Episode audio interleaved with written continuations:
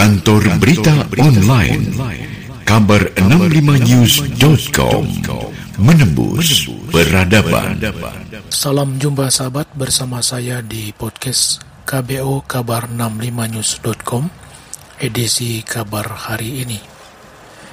Pemerintah telah menetapkan 15 wilayah di luar Pulau Jawa dan Bali sebagai wilayah darurat pemberlakuan pembatasan kegiatan masyarakat atau PPKM terkait dengan perkembangan kasus COVID-19 di tanah air pada saat ini.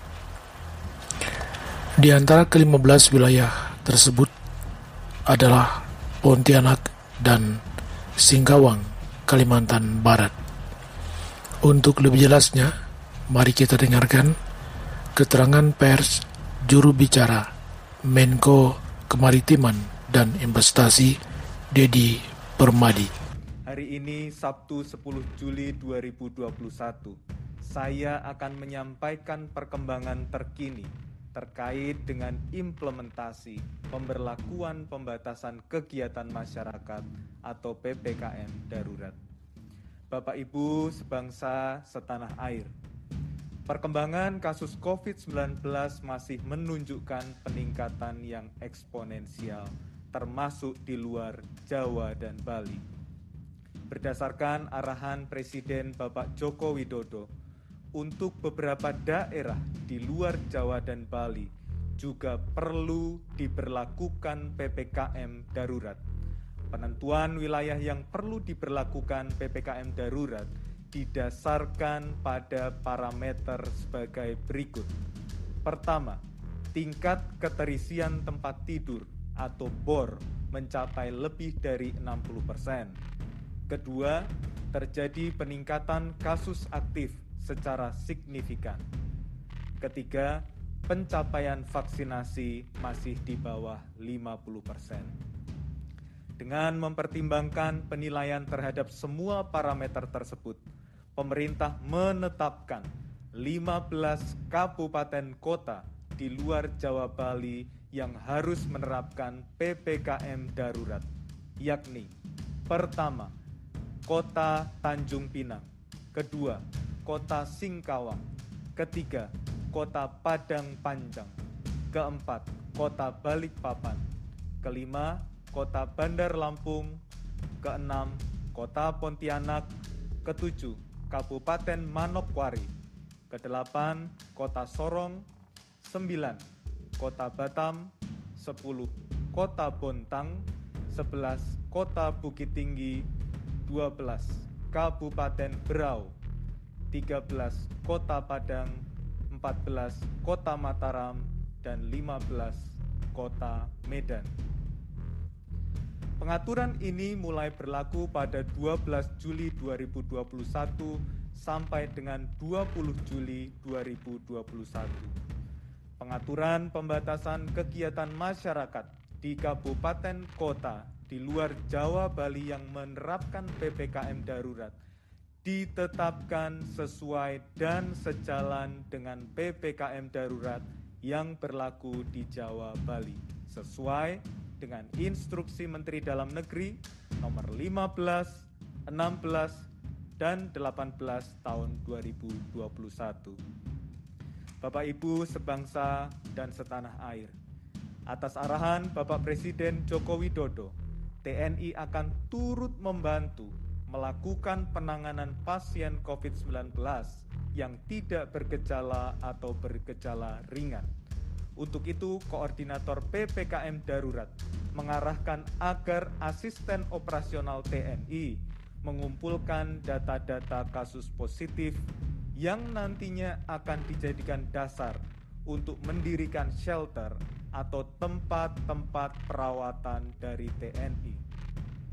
Penentuan lokasi shelter nantinya akan ditentukan bersama Kementerian Kesehatan untuk menghindari tumpang tindih dengan upaya-upaya yang sudah dilakukan puskesmas. Penanganan pasien COVID-19 oleh TNI akan didukung oleh dokter dan tenaga kesehatan yang ada, serta tambahan tenaga kesehatan dan dokter yang sedang dalam masa pendidikan. TNI juga diberikan amanat untuk mendistribusikan paket obat yang telah disediakan oleh Kementerian BUMN. Koordinator PPKM darurat juga memberi arahan kepada TNI dan Polri untuk memetakan peluang penambahan tempat perawatan, baik untuk isolasi mandiri maupun untuk perawatan intensif di seluruh Jawa Bali maupun luar Jawa dan Bali. Diharapkan seluruh komando daerah militer atau Kodam beserta jajarannya memberikan opsi penambahan rumah sakit dengan segera pemerintah sangat mengapresiasi pengabdian personil TNI dan Polri yang selalu siap terjun, saling membantu, dan bekerja sama menyelamatkan saudara kita sebangsa dan setanah air. Kementerian Kesehatan dan Satgas Penanganan COVID-19 di BNPB akan mendukung penyediaan barang-barang atau alat kesehatan yang diperlukan. Target pemerintah adalah ruang isolasi dan ruang perawatan intensif di seluruh Jawa dan Bali akan ditingkatkan 40% dari kapasitas sebelumnya. Bapak Ibu sebangsa dan setanah air, kita patut bersyukur bahwa angka kesembuhan kita hari ini mencapai 28.561 orang hampir menyamai rekor kesembuhan kita kemarin. Namun, angka kasus baru masih tinggi, di mana penambahan kasus COVID-19 hari ini mencapai 35.094 kasus per pukul 14.00 WIB. Sedangkan angka kematian mencapai 826 orang. Korban meninggal juga termasuk tenaga kesehatan, dan petugas yang bekerja terus-menerus untuk merespon situasi darurat ini. Pemerintah kembali menyampaikan bela sungkawa dan duka cita yang mendalam untuk setiap keluarga yang kehilangan sanak saudaranya. Kami mengapresiasi inisiatif masyarakat yang tadi pagi telah mengheningkan cipta pada pukul 10.07 WIB di tanggal 10 bulan ke-7 untuk mendoakan arwah para syuhada akibat wabah yang melanda seluruh dunia ini. Pemerintah juga menyampaikan terima kasih yang tak terhingga kepada seluruh relawan di berbagai daerah. Relawan yang memasok bahan makanan untuk tetangga yang sedang isoman. Relawan yang menjaga pintu-pintu masuk RT RW yang diisolasi. Relawan desa yang turut menguburkan jenazah korban COVID-19, dan relawan-relawan lain yang tanpa lelah bekerja untuk darurat kemanusiaan ini. Sebagai informasi Bapak Ibu sekalian, ada 14.000 relawan yang saat ini bergabung dengan bidang relawan di Satgas Penanganan COVID-19 yang bekerja tidak mengenal lelah sejak awal pandemi sampai PPKM darurat ini diberlakukan. Selain itu, ada 102 ribu lebih duta perubahan perilaku, relawan yang memastikan kita semua ingat untuk selalu memakai masker saat di tempat umum dan menjaga jarak serta menjauhi kerumunan. Mereka bukan saja melakukan pengamatan dan melaporkan tingkat kepatuhan prokes di seluruh provinsi di Indonesia, tetapi juga mengedukasi dan bahkan menegur masyarakat yang masih belum disiplin. Sekali lagi, kami haturkan terima kasih yang tulus kepada para relawan, pahlawan kami semua, bangsa Indonesia.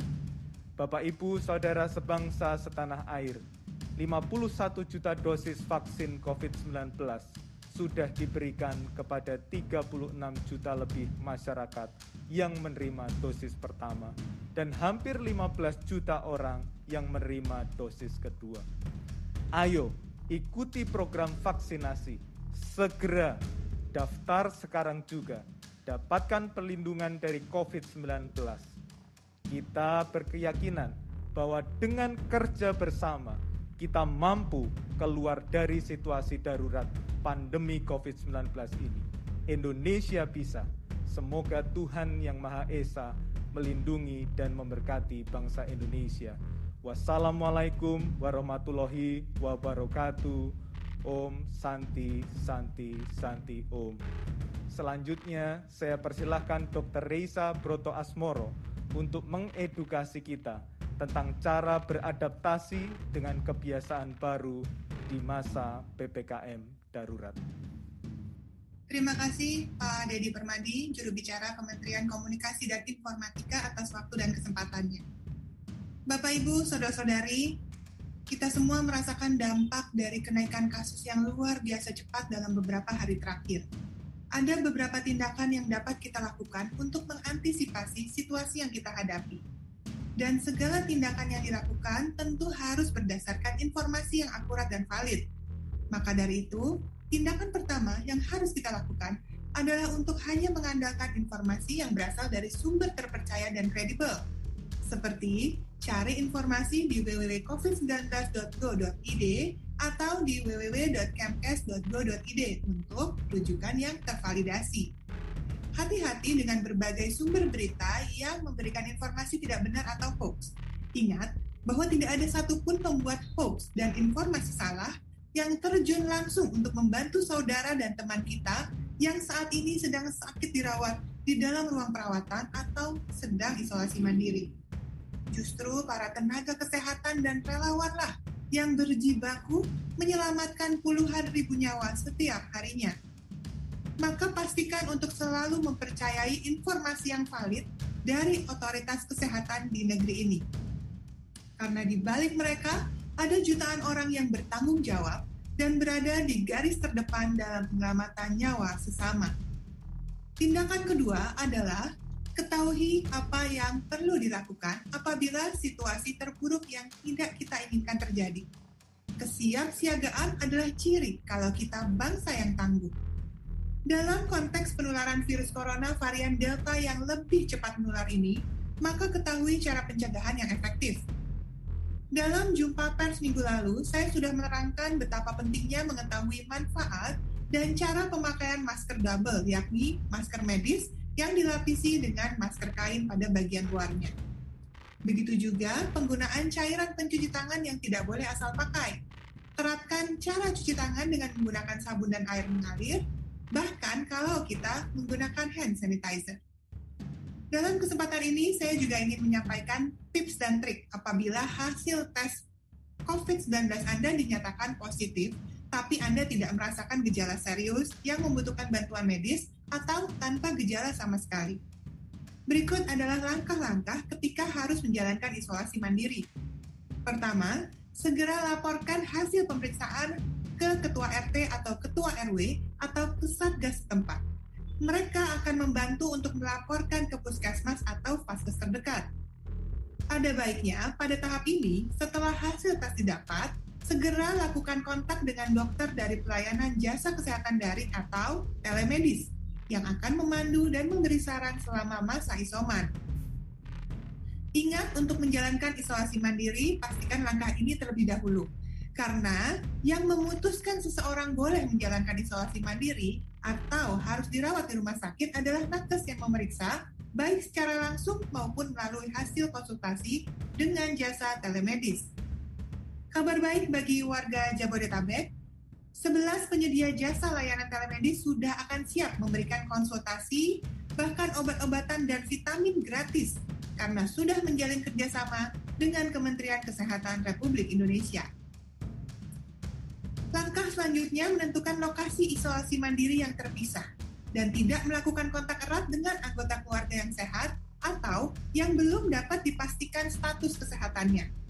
Pastikan ruangan untuk isoman sudah bersih, memiliki ventilasi yang memadai, dan sirkulasi udara mengalir dengan baik. Jangan berbagi alat makan, alat mandi, perlengkapan ibadah. Pastikan semuanya digunakan dan dicuci atau dibersihkan secara terpisah juga. Upayakan hanya untuk mengkonsumsi makanan yang bergizi seimbang. minum air matang atau air mineral sesuai kebutuhan, tidur cukup, dan hindari stres. Usahakan sinar matahari dapat masuk ke kamar isolasi, dan sebaiknya Anda berjemur minimal 15-30 menit setiap harinya. Kemudian siapkan stok vitamin dan suplemen lainnya. Pastikan yang sudah ada izin Badan POM. Untuk kebutuhan obat, maka lakukan konsultasi dan minta resep dokter apabila memang diperlukan pengobatan lainnya. Siapkan oximeter. Ini penting untuk mengetahui kadar saturasi oksigen di dalam tubuh. Kemudian, siapkan juga termometer untuk memeriksa suhu badan. Dan kalau bisa, sediakan juga alat pengukur tekanan darah otomatis untuk memantau kondisi secara lebih lengkap. Kalau Anda merasa fit, siapkan juga alat olahraga ringan dalam ruang isolasi mandiri. Dan pastikan ada alat komunikasi seperti telepon genggam yang selalu siap pakai. Ini penting, karena selama 10 hari atau sesuai anjuran dokter yang mengawasi, Anda tidak boleh melakukan kontak erat atau bertemu langsung dengan siapa pun, termasuk anggota keluarga. Dan masa selesai isolasi diputuskan oleh dokter yang mengawasi, bukan keputusan pribadi. Jadwalkan konsultasi dengan dokter selama masa isoman. Dokter bisa merujuk ke rumah sakit apabila timbul gejala yang termasuk gejala sedang atau berat. Ini adalah hal terakhir yang kita inginkan. Insya Allah, setelah masa periode infeksi virus selesai, kondisi tubuh akan semakin membaik. Imunitas mampu melawan dengan agresif serangan si virus, dan kita dapat segera kembali sehat walafiat. Manfaatkan waktu sebaik-baiknya selama masa isolasi. Tetap semangat, berpikir positif, dan manfaatkan waktu dengan berdoa kepada Tuhan Yang Maha Esa. Isolasi mandiri bukan berarti kita sendirian tanpa bantuan orang lain. Isolasi boleh mandiri, tetapi sampai sembuh dan bahkan sampai kembali negatif dari COVID-19, Anda tidak perlu sendirian. Dukungan dari anggota keluarga, lingkungan, tempat tinggal, dan para nakes yang merawat secara virtual akan membantu kita sembuh dan pulih kembali. Bapak, Ibu, Saudara-saudari, tindakan ketiga yang akan kita lakukan dan bisa kita lakukan karena mendapat informasi yang akurat adalah membiasakan membuang limbah masker dengan benar. Limbah masker habis pakas tidak boleh dibuang sembarangan pengelolaannya harus dilakukan dengan tepat agar tidak menimbulkan dampak berbahaya dan beracun bagi kesehatan manusia dan lingkungan. Bagaimana cara yang tepat membuang masker medis sekali pakai? Masker yang sudah selesai dikumpulkan di satu tempat. Kalau hanya satu, bisa langsung disemprotkan desinfektan atau rendam dalam lautan yang mengandung alkohol atau klorin robek tali dan bagian tengah masker agar rusak dan tidak dapat dipergunakan ulang oleh orang lain. Masukkan ke dalam wadah tertutup atau dibungkus plastik dengan rapat dan siap dibuang ke tempat sampah. Penting sekali untuk selalu cuci tangan dengan baik dan benar, terutama dengan sabun dan air mengalir selama minimal 20 detik setelah menangani limbah masker medis. Mudah bukan? Jangan sampai salah ya. Ikuti proses tadi agar lingkungan tetap aman dan sehat. Bapak Ibu Saudara-saudari, anak Indonesia yang saya banggakan, tentu situasi pandemi ini tidak mengenakan. PPKN darurat bahkan lebih memperketat peraturan saat kita beraktivitas di luar. Maka, tetaplah tinggal di rumah. Terapkan protokol kesehatan ketat. Kalau memang Anda terpaksa untuk pergi keluar rumah. Dan pastikan segera ikut serta program vaksinasi COVID-19. Daftar dan antar para lansia yang perlu dibantu, dan temani jadi saksi bersejarah hidup mereka. Ketahuilah bahwa dengan suksesnya program vaksinasi COVID-19 yang merata di antara masyarakat Indonesia, akan membuka kembali peluang berjumpa dengan orang tua, anak, dan cucu, serta orang-orang tersayang lainnya. Demikian kabar hari ini. Kita akan jumpa kembali di lain waktu dan lain peristiwa. Saya Halim Anwar pamit undur diri. Terima kasih atas perhatian Anda dan sampai jumpa. Kantor Berita Online kabar 65news.com menembus peradaban.